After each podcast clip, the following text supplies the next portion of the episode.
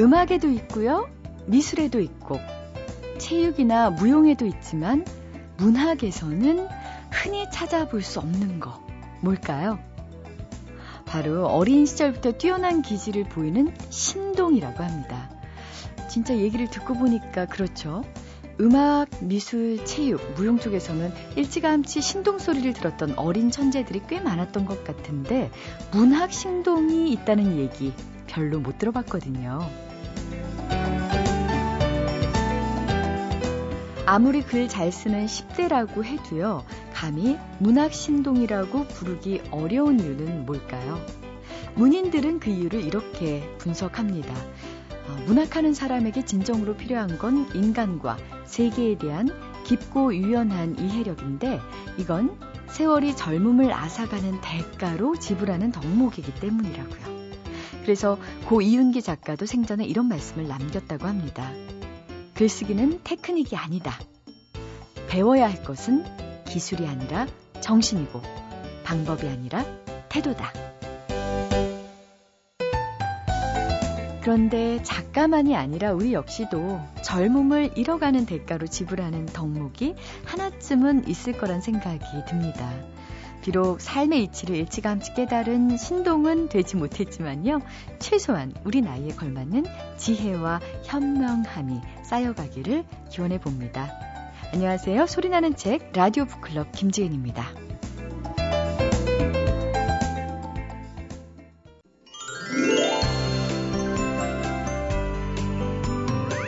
아삭아삭 팥빙수, 얼음 동동 띄운 냉커피, 고소하고 시원한 콩국수, 새콤달콤 매콤한 냉면 등등 여름에 찾게 되는 음식들이 있는데요. 더위도 쫓아주고 기력도 나게 해주는 담백하고 맛깔나는 책 한 권, 이번 주에도 책마을 소식에서 발견해 보시죠. 오늘도 세종대학교 만화 애니메이션학과 한창환 교수님 모셨는데요. 안녕하세요. 네, 안녕하세요. 우리 교수님은 여름 보양식으로 어떤 걸 즐겨 드시는지요? 제가 열이 많습니다. 그래서 원래 저는 닭이나 인삼 같은 걸 먹으면 안 되는데요. 여름이면 다 삼계탕을 사람들이 많이 먹자고 그러잖아요. 네. 그래서 저는 한 번씩 먹고 나면 제가 제 몸을 주체를 못하겠어요. 열이 막 힘이 막 나서 막 힘이 나서 주체를 못하겠습니다. 그래서 될 수 있으면 안 먹으려고 그러는데도 여름엔 제일 맛있는 게 삼계탕 같아요. 그렇죠. 예. 그러면 오늘 네. 소개해 주실 책은요? 오늘 또 방금 말씀하신 것처럼 음식 얘기를 좀 해볼까 하는데요. 제목이 김광선 셰프가 사진과 글을 함께 하셨습니다. 셰프의 그릇. 셰프의 그릇. 네. 예, DC 홀릭 셰프의 미식 탐구 생활이라는 부제를 붙은 건데요. 네. 흔히 우리가 셰프가 썼던 요리책들은 그 요리나 음식에 관한 얘기가 많은데, 이 셰프의 그릇은 흥미롭게도 어떤 그릇에 음식을 담아야 가장 맛있는 음식이 되느냐. 녹그릇이 음식의 온도를 가장 오랫동안 지켜주는 그릇이랍니다. 그러면 뜨거운 건 뜨겁게, 차가운 건 차갑게. 그러니까 녹그릇에 냉면을 담으면 냉면 육수에 떠있는 얼음이 잘 안 녹는다는 거죠. 그 살얼음. 그렇죠. 저도 이 책 보고 알았습니다. 그전에 몰랐었는데. 그 살얼음이 냉면 먹을 때까지 녹지 않는 이유가 녹그릇 때문에 그렇구나. 그래요? 그렇게 알았는데요. 우리나라 그릇만 얘기하는 게 아니고요. 총 3가지 구분을 해놨습니다. 그 그릇 기자 김이. 네. 그 그릇을 보고서 맛을 본다. 그릇으로 본다라는 일부에서는 이 셰프와 친구 2분이 함께 도쿄 여행을 갑니다. 일본으로 만 여행을 가서 일본에 있는 맛있는 식당에 맛있는 그릇들 이야기를 합니다. 1부에서는요. 네. 2부에서는 시미, 보는 맛이시죠. 그래가지고 새로운 서양 그릇들을 찾아서 시카고로 날아갑니다. 시카고에서 미국 음식들을 어떤 그릇에 담는가 얘기를 하고요. 3부에서는 후미. 그래서 냄새 맡는 맛이죠. 그래서 네. 요리와 그릇은 하나다. 그래서 우리의 한국의 식문화, 한식 문화에 대한 이야기를 합니다. 그래서 저도 이거 보니까 국가마다 음식을 담는 그릇들이 몇 가지 표준형이 있습니다. 네. 저희 집은 전혀 없는 그릇들이더라고요.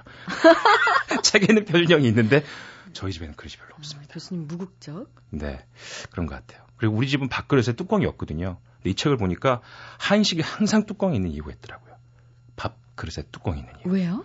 그렇게 해야 뚜껑을 열어놓고 생선이든 다른 음식을 먹고 찌꺼기를 버릴 수가 있대요. 가시를 발라내거나. 그렇죠. 그래서 상을 기본적으로 깨끗하게 먹기 위한 한식의 문화가 뚜껑이 있는 밥상을 만든다는 거예요. 거죠. 오, 그래요? 네. 이 책에 그런 게 있습니다. 네. 네. 그 일본에 소개를 할 때 일본 음식의 접시 종류를 나오는데 그중에서 이 사람이 처음 얘기했던 게 뭐냐면 튀김집에 갔습니다. 튀김집에 갔는데 튀김이 노랗잖아요. 근데 하얀 접시 위에 연꽃이 그려져 있더라는 거죠. 푸른색 연꽃 무늬 위에 노란 튀김. 어머. 그래서 더 고소하고 바삭하게 보였다. 노란색은 더 노랗게. 그렇죠. 초록색은 더 초록색으로 보였겠네요. 그런 얘기를 들으니까 아, 그릇에 따라서 음식이 달라질 수가 있구나. 네. 그리고 우리 집에 그릇들을 봤더니 뭐 골라서 할 건 없는 것 같아요. 저는 어렸을 때부터 그냥 음식 뭐 아무렇게나 먹으면 되지 않나 생각을 했는데 양만 많으면 되지. 아, 그렇죠. 우리 양만 많으면 되죠. 종류가 많고 이런데 이걸 봤더니 아, 그릇이 자체가 음식을 만드는구나 라는 생각이 들었어요. 그러니까 제 생각엔 그래요. 똑같이 노릇스름하게 갓 튀겨낸 튀김이라 할지라도 그냥 그릇에 담아놓는 것보다 지금 말씀하신 푸른 연꽃잎이 그려진 그런 접시에 받으면 굉장히 융숭한 대접을 받는 느낌이 들 것 같아요. 그렇습니다. 먹는 사람 입장에서. 그렇습니다. 대접받는 느낌? 네. 그래서 우리나라도 이 유교 문화가 전파되면서 이런 음식을 어떤 그릇에 담는가가 정형화되기 시작했다. 네. 이 책에 나와 있습니다. 그래서 고려시대보다는 조선시대 때 더 많은 형태의 음식들이, 음식의 그릇들이 나와서 구성을 할 수 있었다. 이런 얘기가 나오고요. 아까 녹그릇 얘기 나오셨잖아요. 네. 곰탕은 항상 녹그릇에 담아야 된다는 얘기 여기서도 하고 있습니다. 곰탕을 담는 녹그릇은 뜨거울 대로 뜨거워져서 만들 수가 없다. 자, 한 그 식당을 얘기를 하는데 두툼한 나무 테이블, 녹그릇, 수저, 도마 칼, 그중에 녹그릇을 그대로 간직한 거는 이 식당의 가장 중요한 전통이다. 아, 어떤 식당인가요? 하동관이라는 그 유명한 곰탕집의 식당 이름을 얘기해도 되는지 모르겠는데 책에 나온 거니까요. 예. 그렇죠. 책에 있으니까. 네. 하동관 곰탕 얘기를 하면서 우리나라의 접시 형태를 팁으로 또 제시하고 있습니다. 네. 직구식 접시, 직사식 접시. 아유, 이게 참 복잡한데 그림으로 보여드릴 수가 없는 게 안타까운데 네. 책을 보시면 우리나라의 접시가 사실은 그냥 우리가 밋밋한 접시만 있는 게 아니라 다양한 형태의 접시가 있고 그 접시에 또 거기에 담을 만한 음식의 종류가 정해져 있다는 거를 책을 통해서 아실 수가 있습니다. 네. 다음부터는 음식 드실 때 그릇에 조금 신경 쓰면서 보시겠어요? 물론이죠. 그래서 맛있다고 소개받은 집에 가더라도 음식은 당연히 맛있는 건데 그럼 이 집은 그릇은 어떻게 배치를 하고 어떤 그릇에 담는가를 눈여겨볼 것 같습니다. 그리고 가정생활에도 적용하시겠죠? 좀 돈이 들 것 같습니다. 네. 자, 다시 한번 책 소개해 주시고요. 셰프의 그릇, 김광선 셰프의 책이었고요. 네. 레오나르도 다빈치가 이렇게 얘기했답니다. 식사는 먹는 일이 아니라 미술이나 음악만큼 중요한 의식이다. 의식이다. 네. 의식을 굉장히 열심히 치르시는. 네. 진지하죠. 네. 네. 한창환 교수님이셨습니다. 고맙습니다. 감사합니다. 오늘 나를 사로잡은 책의 주인공은 동명여자정보산업고등학교 2학년 김다혜 학생입니다. 실업계 고등학교는 학생들의 적성과 특기에 따라 전공을 선택할 수 있는데 다혜 양의 전공은 유아교육입니다. 그런데 요즘엔 네일아트에도 흥미를 느껴서요. 네일아트 2급 자격증도 취득했고요. 조만간 1급 자격증과 기술강사 자격증에도 도전할 계획인데요. 앞으로의 꿈 역시 멋진 네일 아티스트가 돼서 가격 저렴하고 누구나 편히 이용할 수 있는 네일 아트샵을 갖는 거라고 하네요. 다혜양은 책 읽는 것도 좋아합니다. 중학교 때 선생님의 권유로 책을 가까이 하게 됐는데요. 그때 읽었던 책들이 사춘기 시절의 방황과 고민을 많이 덜어줬고요. 고등학교에 진학한 이후에도 틈날 때마다 꼭꼭 책을 읽는 습관을 이어가고 있다고요. 그 중에서도 작년에 읽었던 책 한 권이 특히 기억에 남는데 학교에서 개최한 작가와의 대화 시간에 초청됐던 이옥수 작가의 소설이라고 하는데 어떤 책일까요? Kissing My Life라는 책인데요. 청소년 미혼모에 관한 내용이에요. 하영이라는 여자아이가 있어요. 근데 이 아이가 남자친구인 채강이랑 사귀면서 이렇게 지내다가 실수를 저질러가지고 아이를 임신하는 내용인데요. 그래서 이제 하영이가 마음고생을 진짜 심하게 해요. 집안 사정도 안 좋고 하다 보니까 되게 방황을 하다가 낙태를 결심하는데 낙태도 안 되고 막 이러니까 되게 많이 방황하는데 친구들을 도와줘서 결국에는 아이를 낳는 그런 내용이에요. 학교에서 이제 작가와의 대화를 하는데 맨 처음에는 별로 읽고 싶지 않아가지고 안 읽고 한참 뒤에 막 진짜 독후감 때문에 억지로 읽었는데 정말로 그날 하루 푹 빠져서 읽었던 것 같아요.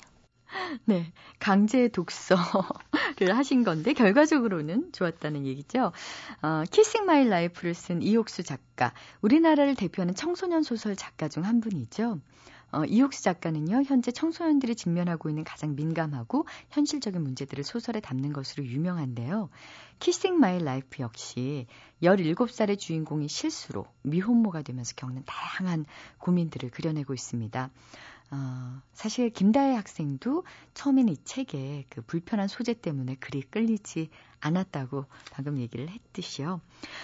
쉽지 않은 책이지만, 그러나 한 번의 실수 때문에 사회적으로 버림을 받고 평생의 상처를 안고 살아가는 10대 미혼모들의 상황을 돌아보면서 어떻게 대처하는 것이 최선이고 또 어떤 선택이 올바른 선택인지 진지한 성찰을 해볼 수 있어서 좋았다고 합니다.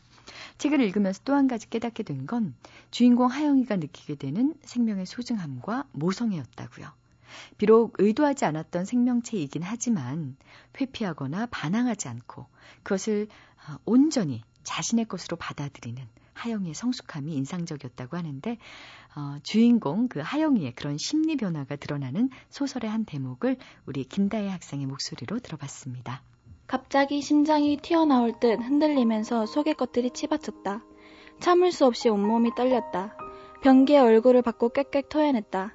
입을 헹구고 돌아서는데 다리에 힘이 탁 풀렸다. 방바닥에 그대로 웅크리고 누웠다. 외롭다. 벌레 같다. 등딱지가 올마매인 딱정벌레.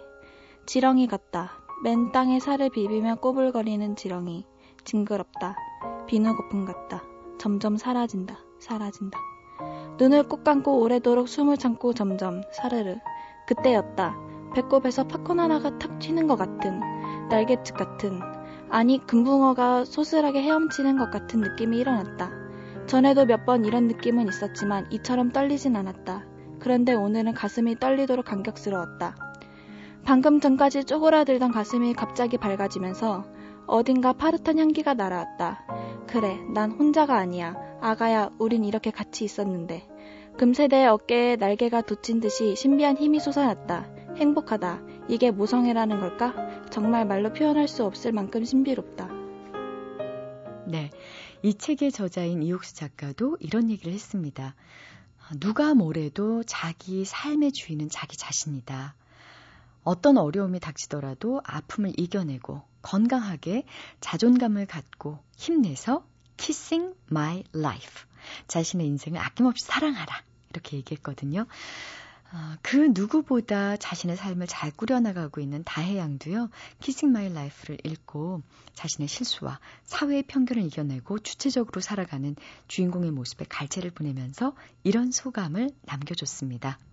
많은 청소년들이 막 이렇게 막 호기심에 무책임하게 행동하는 경우가 많이 있잖아요. 그런 일 때문에 또 미혼모에 대한 사회적 인식이 또 부정적인 시선들이 많은데 다들 임신했다는 그런 사실에만은 강조를 하고 부각시키는 것 같은데 솔직히 책임감 없이 일을 저질렀지만 청소년 미혼모들이요, 스스로 자신의 삶을 선택할 수 있고 자신에게 다가온 상황을 책임지고 살아가는 그런 하영이 같은 친구들에게 용기를 주는 책인 것 같아서 좋았어요.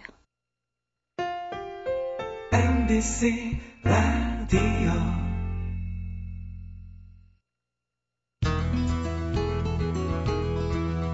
(6월입니다) 6월도 이제 벌써 12일이니까요. 한참 지났잖아요. 여름의 초입으로 들어가는 관문인 이 6월. 하지만 우리에게는 더 특별한 달일 수밖에 없습니다. 이 땅에서 전쟁이 일어난 지 61년이 흘렀지만 6월의 뜨거운 태양에는 여전히 전쟁의 처절한 상흔이 배어 있는데요. 이번 주 북카페에서는 휴전 직후 전쟁의 폐허 속에서 궁핍하게 살아야 했던 강원도 양양의 한 가정을 들여다볼까 합니다. 6살 소녀 순이의 눈에 비친 당시의 사회상은 어떤 모습이었을지 장편소설 순이를 펴낸 이경자 작가 모시고 말씀을 나눠보겠습니다. 안녕하세요. 안녕하세요. 네.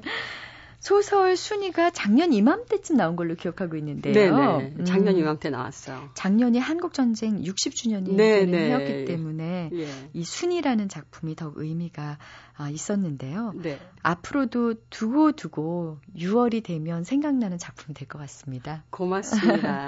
예, 네. 그 순이를 처음 쓰신 게 몇 년도죠?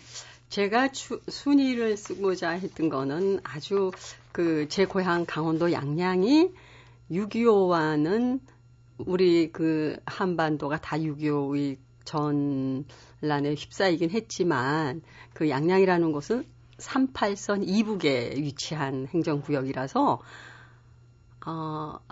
그 해방되고 5년 1945년 해방 8월 15일부터 1950년 6월 25일까지는 북한 땅이었었고요. 그 다음에 6.25 때 그 수복이 되고 남한으로 된 지역이에요. 그래서 그거는 어떤 의미를 가지느냐면 파도가 그 38선을 경계로 해서 오르락 내리락 했다는 이야기거든요. 전쟁의 파도가. 그러니까 조금 남다른 어떤 그 전쟁의 경험, 상처가 조금 다르겠죠. 그게 제 고향이었기 때문에 소설가인 제가 고향을 역사적으로, 지역적으로, 그 꼭 소설로 형상화해야 된다라는 의무감이 있었어요.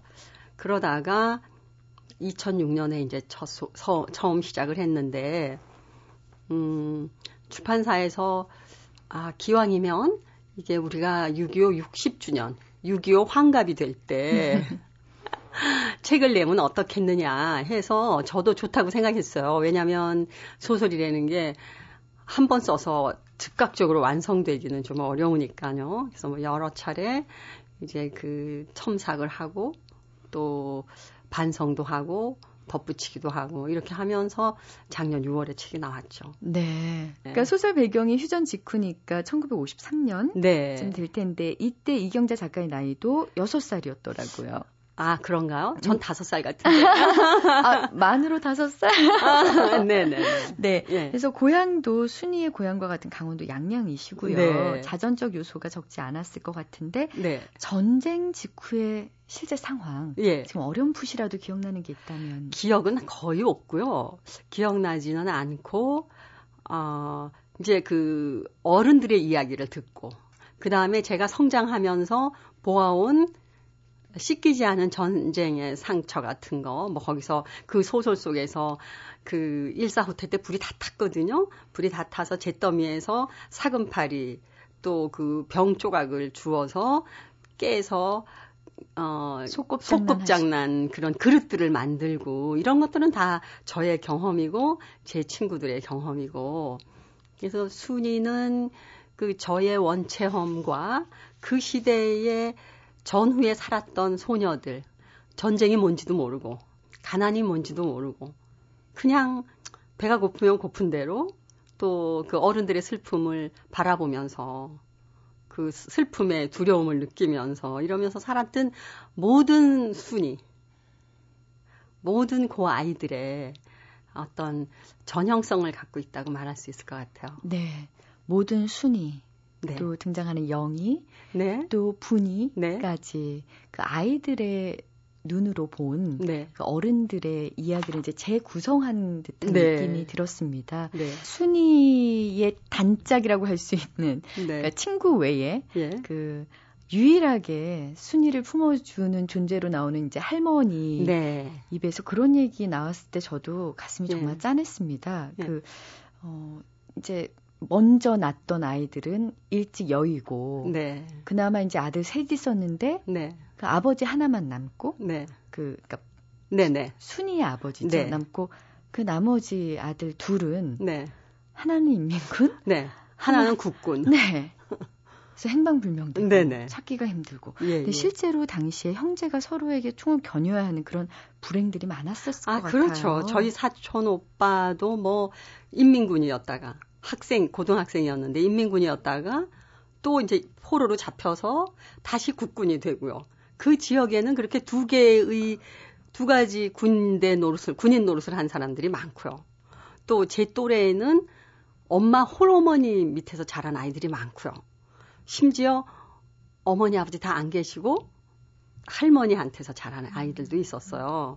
그렇지만 저는 이제 실제로 저는 결손이 전혀 발생하지 않은 그런 가정에서 성장을 했는데, 왜 할머니하고 살까? 또 아버지가 없다는 게 무엇일까? 아버지가 군청에서 일을 하다가, 거기가 북한이니까 인민위원회에서 일을 하다가 그냥 빨갱이라고 몰릴까봐 저 꼭대기로 올라가고 가족이 남아서, 이 아이가 빨갱이가 뭔지도 모르는 채 그 무찌르자 공산당 빨갱이 이렇게 뿔 달린 거를 미술 시간에 그려야 되는 거. 이럴 때 그 아이가 심리적으로 받았을, 정신적으로 받았을 고통이나 두려움 같은 게 무엇이었을까 하는 거는 어른이 된 이후에 제가 유추해서 상상을 하는 거고요. 제 친구 중에 그런 애들 많거든요. 네. 네. 그래서 제 친구 중에 한 친구는 어머니, 아버지가 다 안 계신데, 경찰서에 근무했기 때문에 얘만 할머니한테 놔두고 다 올라가셨어요. 그런데 얘는 이상가족 찾기 이럴 때 또, 적십자 회담할 때 신청 안 해요. 왜요? 그러니까 그거 상상하는 것조차 지긋지긋한 거야. 아, 그걸 겪어봤어요. 네, 그러니까 4살 때 부모님을 헤어져가지고 외로움과 그런 공산 빨갱이, 공산당 이런 거에 질려가지고요. 뭔가 이렇게 두려움, 극단적인 두려움이라고 그럴까? 분노 같은 거라고 네. 그럴까? 배반감 같은 것 때문에, 저같이 그런 상처가 없는 사람은 막 말하는 거예요. 그러는데 걔는 아마 그게 아직 상처기 때문에 말할 수 없겠죠. 그럴 거예요. 그리고 그 어린 시절의 상처는 사실 준비되기 이전에 네네, 자기 책임 아니잖아요. 닥쳐버린 거라서 예. 그걸 참 이겨내기도 쉽지 않았을 것 같고요. 네. 소설 속 이 순이의 나오는 분이도 그렇고요. 네. 소설 속에서 등장하지만 빨갱이 자식이니까 너 말도 섞지 말아라. 네네, 순이 할머니가 순이 예. 보고 너 저 집 애하고 놀으면 큰일 난다. 그러고 그렇게 하면서 뭔가 사람과 사람 사이의 관계에 벽을 만들어 놓는 거예요. 소설 순이에서 쓰신 그 작가의 말을 보면 네. 강원도 양양을 슬픔의 발원지라고 네. 표현을 하셨어요. 네네. 아마 지금까지 얘기했던 양양의 운명 때문이겠죠. 네, 지역적 운명이에요. 네. 네. 사실 한국 전쟁은 우리 문학의 주요 소재 중에 하나였는데요. 네. 대부분 전쟁이 가져온 엄청난 비극이라든가 이념을 둘러싼 갈등이 소설의 중심축이 될 때가 많은데, 이 순이는 사실 여느 전쟁 소설과는 굉장히 달랐습니다. 네. 그러니까 전면에 내세우기보다는 전쟁을요. 그 전쟁 때문에 발생한 어떤 가족 간의 문제라든가 네. 가장 어린애가 느끼는 네. 뭔지 모를 불안함과 네. 불행과 이런 네. 것들을 이제 우회적인 방법으로 선택하셨는데 그 이유가 네. 궁금하더라고요. 매를 맞는 사람보다요. 매 맞는 소리를 듣는 게 더 고통스럽다고 그러잖아요. 당한 사람보다 당한 거를 지켜보는 사람이 더 무섭다고 그러잖아요. 아이들이 순이라는 아이가 본인의 집에 그냥 우연히 꽈리인가 이런 거를 보러 따라 이렇게 들어갔다가 거기서 이렇게 덥수룩한 이런 아저씨를 보는 거예요. 짐승 같은. 그래서 놀라서 도망 나왔다가 그냥 이 순이는 다른 여자애들 또 막 노는 애들 옥자 이런 애들 네. 그런 애들 노는 데서 거기 가니까 이렇게 이런 사람이 낯선 사람이 있더라. 그냥 이렇게 지나가는 말로 아무렇지 않게 말한 거예요. 마치 거기 가면 찔레 곳이 많아 이렇게 말하듯이. 그런데 오기가 자기 삼촌이가 누구한테 말해가지고 이제 내 집이 박살이 나는 거죠. 그렇죠. 집까지 완전히 네네네. 박살이 이제. 빨갱이가 숨어 있었다 이런 것들이 전쟁을 전쟁의 아주 복잡하고 잔인하고 그리고 비정한 그런 것들을 상징하고, 또 이 순이 같은 애는 순진무구하기 이를 또 없는데 자기가 전쟁에 어떻게 연루되었는가 하는 거를 성장한 다음에 알게 되는 거겠죠. 얼마나 소름 끼칠까요? 네네, 네. 이런 것들이요. 그러니까 자신의 의지와는 전혀 상관없는 일들이. 아무 상관없이 네. 자기가 한 가정을 불행으로 몰았다고 하는 어떤 그런 죄책감 같은 게 네. 평생 지배할지 몰라요. 네.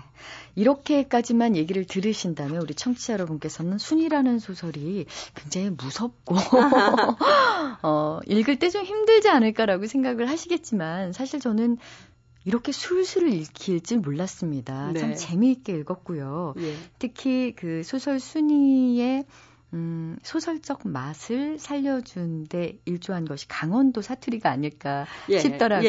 예. 강원도에는 그 동막골 같이 38선 이남, 강릉 지역의 사투리도 있고 38선 이북, 양양 고성 쪽의 사투리가 달라요. 그래서 38선 이 북측, 그 양양 고성 이런 쪽은 원산 어권이고요.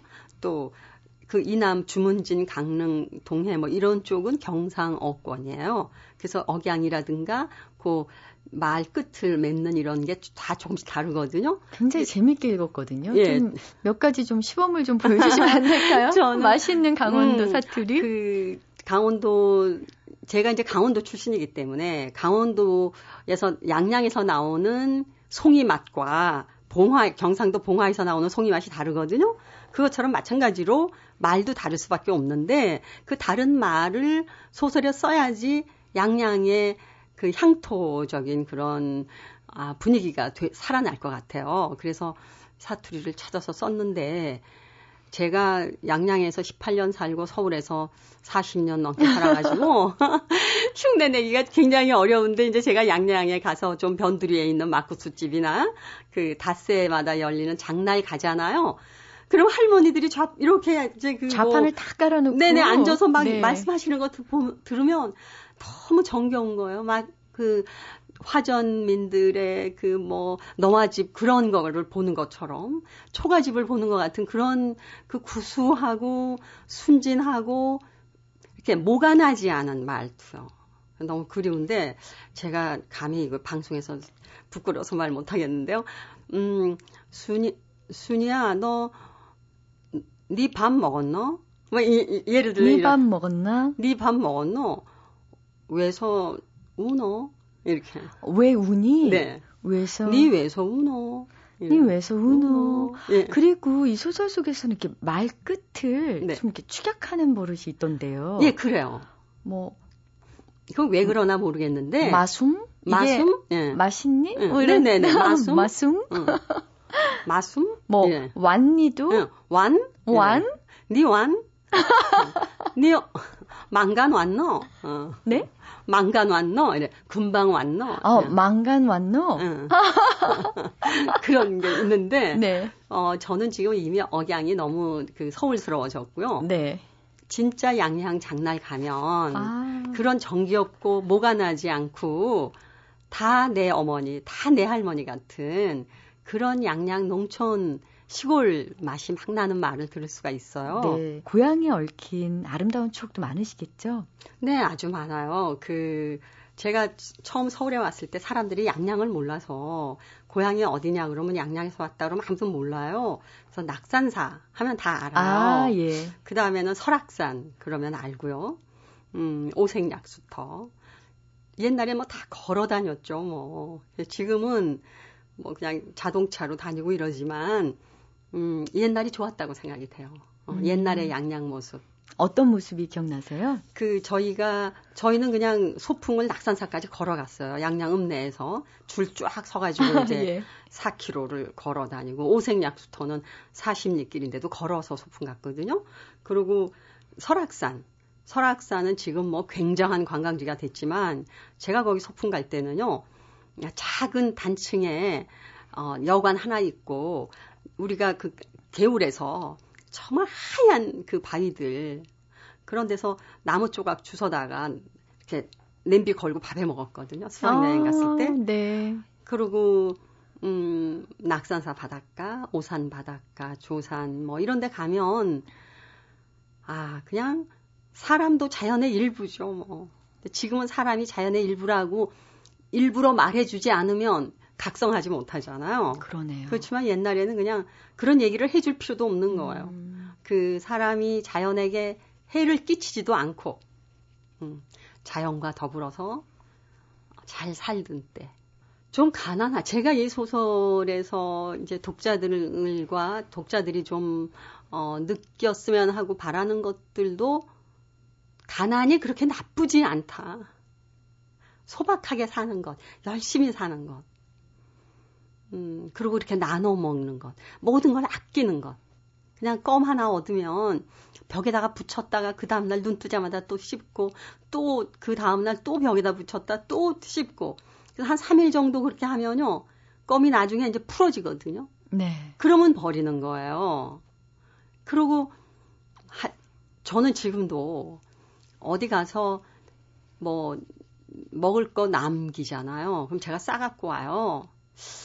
그 조금 구질구질해 보이는데 왜 그러냐면 할머니가 뭐 잔치집, 뭐 상가, 제사집, 뭐 어딜 가면 그 하다못해 눈깔 사탕이라도 그 털쇠타에다 그냥 비닐 같은 것도 없으니까 종이도 없으니까 예. 그냥 주머니에다 떡도 그냥 털쇠타에다 그냥 집어넣고 오면 그 뭐 먼지 같은 거 뭐 이런 거 막 묻었잖아요. 시로라기도 다 묻어 그렇죠, 있고. 그렇죠. 시로라기도 묻어 있고. 그럼 이렇게 떼고 뭐 침으로 발라서 이렇게 씻고 이래 갖고 이제 먹는 거예요. 그런 것들이 자꾸 그리워져요. 늙어갈수록. 나이 들수록. 네. 아마 그리워지는 것은 또 그 당시에 예. 그 행복감 때문일 텐데요. 예. 말씀을 듣고 보니까 참 지금은 아낄 일이 참 없는 세상이 돼버렸는데 예. 행복 지수면에서는 글쎄요. 예. 그때만큼 행복하지 않은 거예요. 네. 그때만큼 맛있지 않아요. 그 당시로 만약에 돌아간다면 뭘 제일 먹고 싶으세요? 저는 우유가루요. 우유가루를 구호물자로 이제 우유를 받잖아요. 가루를 분유 같은 건가요? 아니요. 아 분유 가루 우유. 네. 그거 받으면 물을 부어서 어떻게 그 알미늄 도시락에다가 통에다가 쪄요. 그럼 그게 약간 노란색이 되면서 딱딱해지거든요. 네. 그걸 이렇게 벽돌같이 된 거를 잘라가지고 먹고 다녀요. 그러면 이게 서서히 녹으면서 그 우유에 왜 그 아주 고소하고 뭐 그런 맛 있잖아요. 네. 한국에선 도대체 흉내낼 수 없는 맛. 그 다음에 저희 어머니가 찐빵을 잘 만드셨어요. 간식으로 찐빵을 잘 만드셨는데 그 어머니가 막걸리를 넣어서 만든 찐빵 맛을 보고 싶은 거예요. 그래서 정말 대한민국에 있는 찐빵을 다 먹어봤어요. 그 맛을 찾아서? 네네. 다 먹어봤는데 딱 한 군데 있더라고요. 아, 그래요? 그러면 그 안에 소도 있는 건가요? 아, 물론이죠. 팥을 넣고. 그 막걸리 냄새가 이렇게 나는 네. 그런 그 찐빵. 군침이 막 저도 도는데요. 그러니까 지금 말씀하신 내용을 들으면 이제 순이가 어떤 아이였는지 예. 이제 여러분도 짐작이 가실 겁니다. 저는 이제 이 순진한 순이가 예. 어머니에게 참 많이 구박을 당해요. 네. 왜 그렇게 구박을 했던 걸까요? 아마 자기 그 어머니가 늘 층층시하잖아요. 시어머니, 시아버지, 남편. 그러고 또 일도 해서 가정경제 자기도 일익을 담당을 해야 되는데 이 사람이 그 모든 불평, 불만, 울화 이런 거를 마음대로 퍼댈 수 있는 대상은 딸밖에 없고요. 그 다음에 자기 삶이 남루하다고 생각하니까 그 남루해질 딸을 보는 것도 어쩌면 속상했을지 몰라요. 네, 운명을 얘가 또 반복할 수도 있겠다는. 네네. 예, 그런 심리도 있지 않았을까. 네. 이 순이 어머니가 결국 이제 머리도 싹둑 자르고요. 네. 파마머리를 하고. 네. 이제 돈의 시대가 올 것이다. 그래서 네. 억척스럽게 돈만 벌게 되잖아요. 예. 당시에 그 전쟁 후에 남한에 들어온 자본주의 시스템. 예. 그 안에 예. 제대로 편입되어 살 것 같다는 본능적인 깨달음이 있지 않았을까 싶은데요. 네. 이런 변화가 당시 양양에서 많이 있었나요? 아마 전국적으로 있지 않았을까요? 왜냐하면 우선 먹고 살아야 되니까 산다는 것. 경제활동이라는 것. 이런 것이 돈이 교환 가치를 가지는 이런 것에서 살기 위해서 돈을 벌어야 되고요. 돈을 벌어야지 모든 게 다 해결이 되는 그런 욕구 같은 것들이 막 분출할 때잖아요. 예, 그렇게 해서 결국은 우리가 그로부터 한 7, 8년 후에 그 5.16 후에 경제 개발이 시작되는 거죠. 네. 예. 소설을 읽으면 그 인물 하나하나가 당시의 시대상의 특징을 제대로 아주 네네. 잘 드러내준다는 생각이 네. 들었습니다. 소설 네. 마지막 부분에서 눈물이 핑 돌았는데요. 네. 우리 순이가 드디어 초등학교에 처음에 어리버리하게 입학을 뭐 몇 줄에 서야 될지 몇 네. 반에 서야 될지도 모르고 예. 콧물 흘리며 네, 울고 네. 있다가 이제 굉장히 공부를 이제 열심히 하고 글을 깨우치는 즐거움을 알아가게 되잖아요. 네. 근데 마지막에 이런 단락을 쓰셨습니다. 하지만 순이는 몰랐다. 자신이 익힌 문자를 통해 어린 시절 그토록 믿고 경외했던 천국과 미국이 자신을 배반하리라고는. 네. 그것을 알게 되기까지는 시간이 필요했다. 네. 순이는 아직 어렸고 지금은 더할 나위 없이 행복할 뿐이었다. 네. 마지막 부분이었는데요. 네. 이 소설을 통해서 특히 이제 마지막 부분에 이렇게 여운을 주시면서 네. 마무리하신 이유 궁금합니다. 아, 그 다음 부분을 제가 쓰려고요. 그 어떻게 할머니로 상징되는 아주 무식한 여성, 그렇지만 인간적인 인간성을 고스란히 간직하고 있는 이 소설엔 안 나왔지만 그 할머니는 실제로 전쟁의 이데올로기에 대해서 어떻게 말하느냐면 이파 좋다 저파 좋다 해도 맛있는 파는 움파다. 움이라는 거는요. 땅속에 묻었다가 새싹이 이렇게 나온 파예요. 그런 예. 파가 맛있다는 거죠. 그런 그 아주 원초적인 원형적인 진리를 파악한 그런 할머니로부터 이제 새롭게 문자를 통해서 세계를 인식해가고 세상을 인식해가는 그러한 새로운 여성, 그다음에 그 자본주의가 농경사회에서 자본제, 산업화로 이행되는 그 시기를 제가 순이 후속으로 쓰려고. 그리고 네. 그 종교가 이 순이에게 어떤 영향을 끼치는 것인가, 미국은 어떤가, 이런 것들을 쓰려고 하는 것이 그 마지막 문장을 만든. 네. 언제 나오나요? 아, 금방은 못하고요. 벌써 기다려져서요. 네, 고맙습니다. 예. 워낙 부지런히 이제 창작 활동을 하시는 작가이기 때문에 네. 서둘러서 여쭤봤습니다. 네. 지금 이제 구상 중인 작품 네. 이제 나올 때를 기대하면서 그때 다시 한번 또 모시겠습니다. 고맙습니다. 예, 오늘 말씀 감사합니다. 네, 고맙습니다.